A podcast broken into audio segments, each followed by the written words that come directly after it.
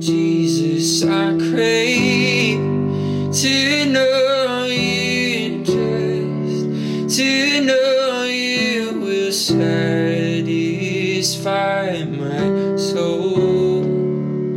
Jesus, I crave to know you, just to know you will satisfy my soul.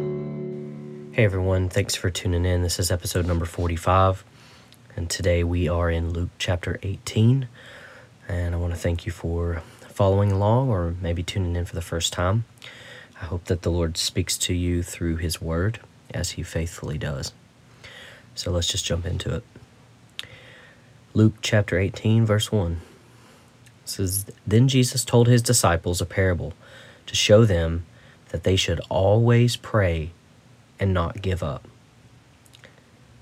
That's an important piece just right off the gate. They should always pray and not to give up. He said, "In a certain town there was a judge who neither feared God nor cared what people thought. And there was a widow in that town who kept coming to him with a plea, 'Grant me justice against my adversary.' For some time he refused, but finally he said to himself, 'Even though I don't fear God or care what people think, yet because this widow keeps bothering me, I will see that she gets justice so that she won't eventually come and attack me.' And the Lord said, 'Listen to what the unjust judge says. And will not God bring about justice for His chosen ones who cry out to Him day and night? Will He keep putting them off? I tell you, He will see that they get justice, and quickly. However, when the Son of Man comes, will He find faith on the earth?'" You know, I think sometimes when we read this parable and this persistent widow and And sometimes the translation, rather than him saying, "Will come and attack me," other translations will say, "Will wear me out." Um, and so maybe not so much from this f- physical assault side, but just their per- persistence and annoyance to this unjust judge. He was just wore down by her persistence. And I think that's really what what what Jesus was trying to paint the picture of, is to to not to not be faint-hearted and to persist in prayer. And so one of the things that Jesus close out that closes out that parable and says, "However, when the Son of Man comes, will He find faith on the earth?" And so, as we press in to faithfully pursue God through Jesus Christ, I think Jesus is encouraging us to be persistent, to be persistent and faithful in prayer and seek Him. And as we press in, we will see that justice, He says, will come for His chosen ones.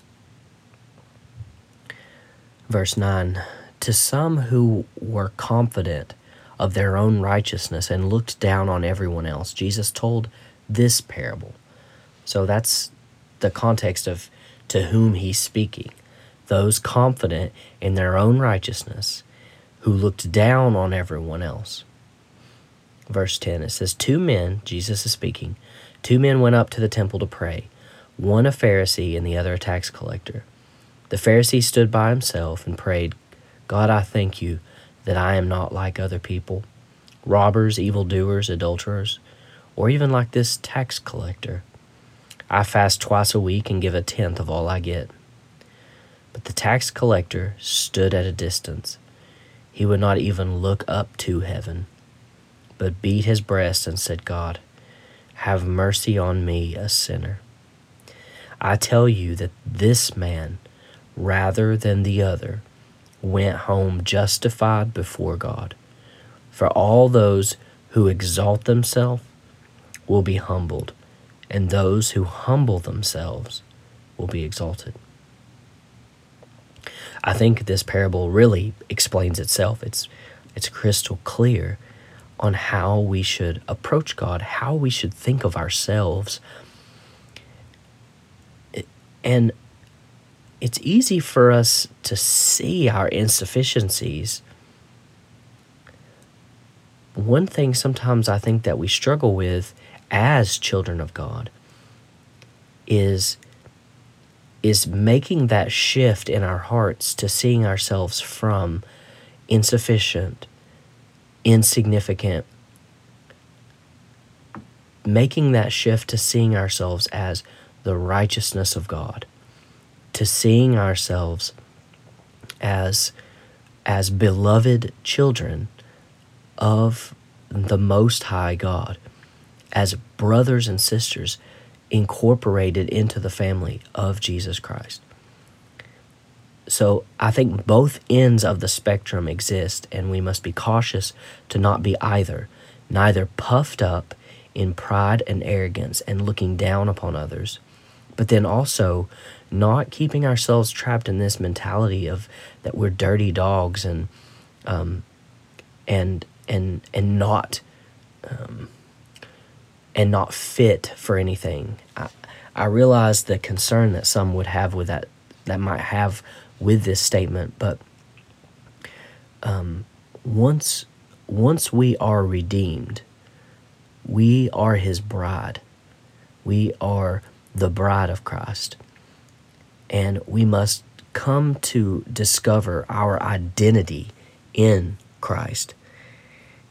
And uh, so we must be we must be cautious of both mentalities.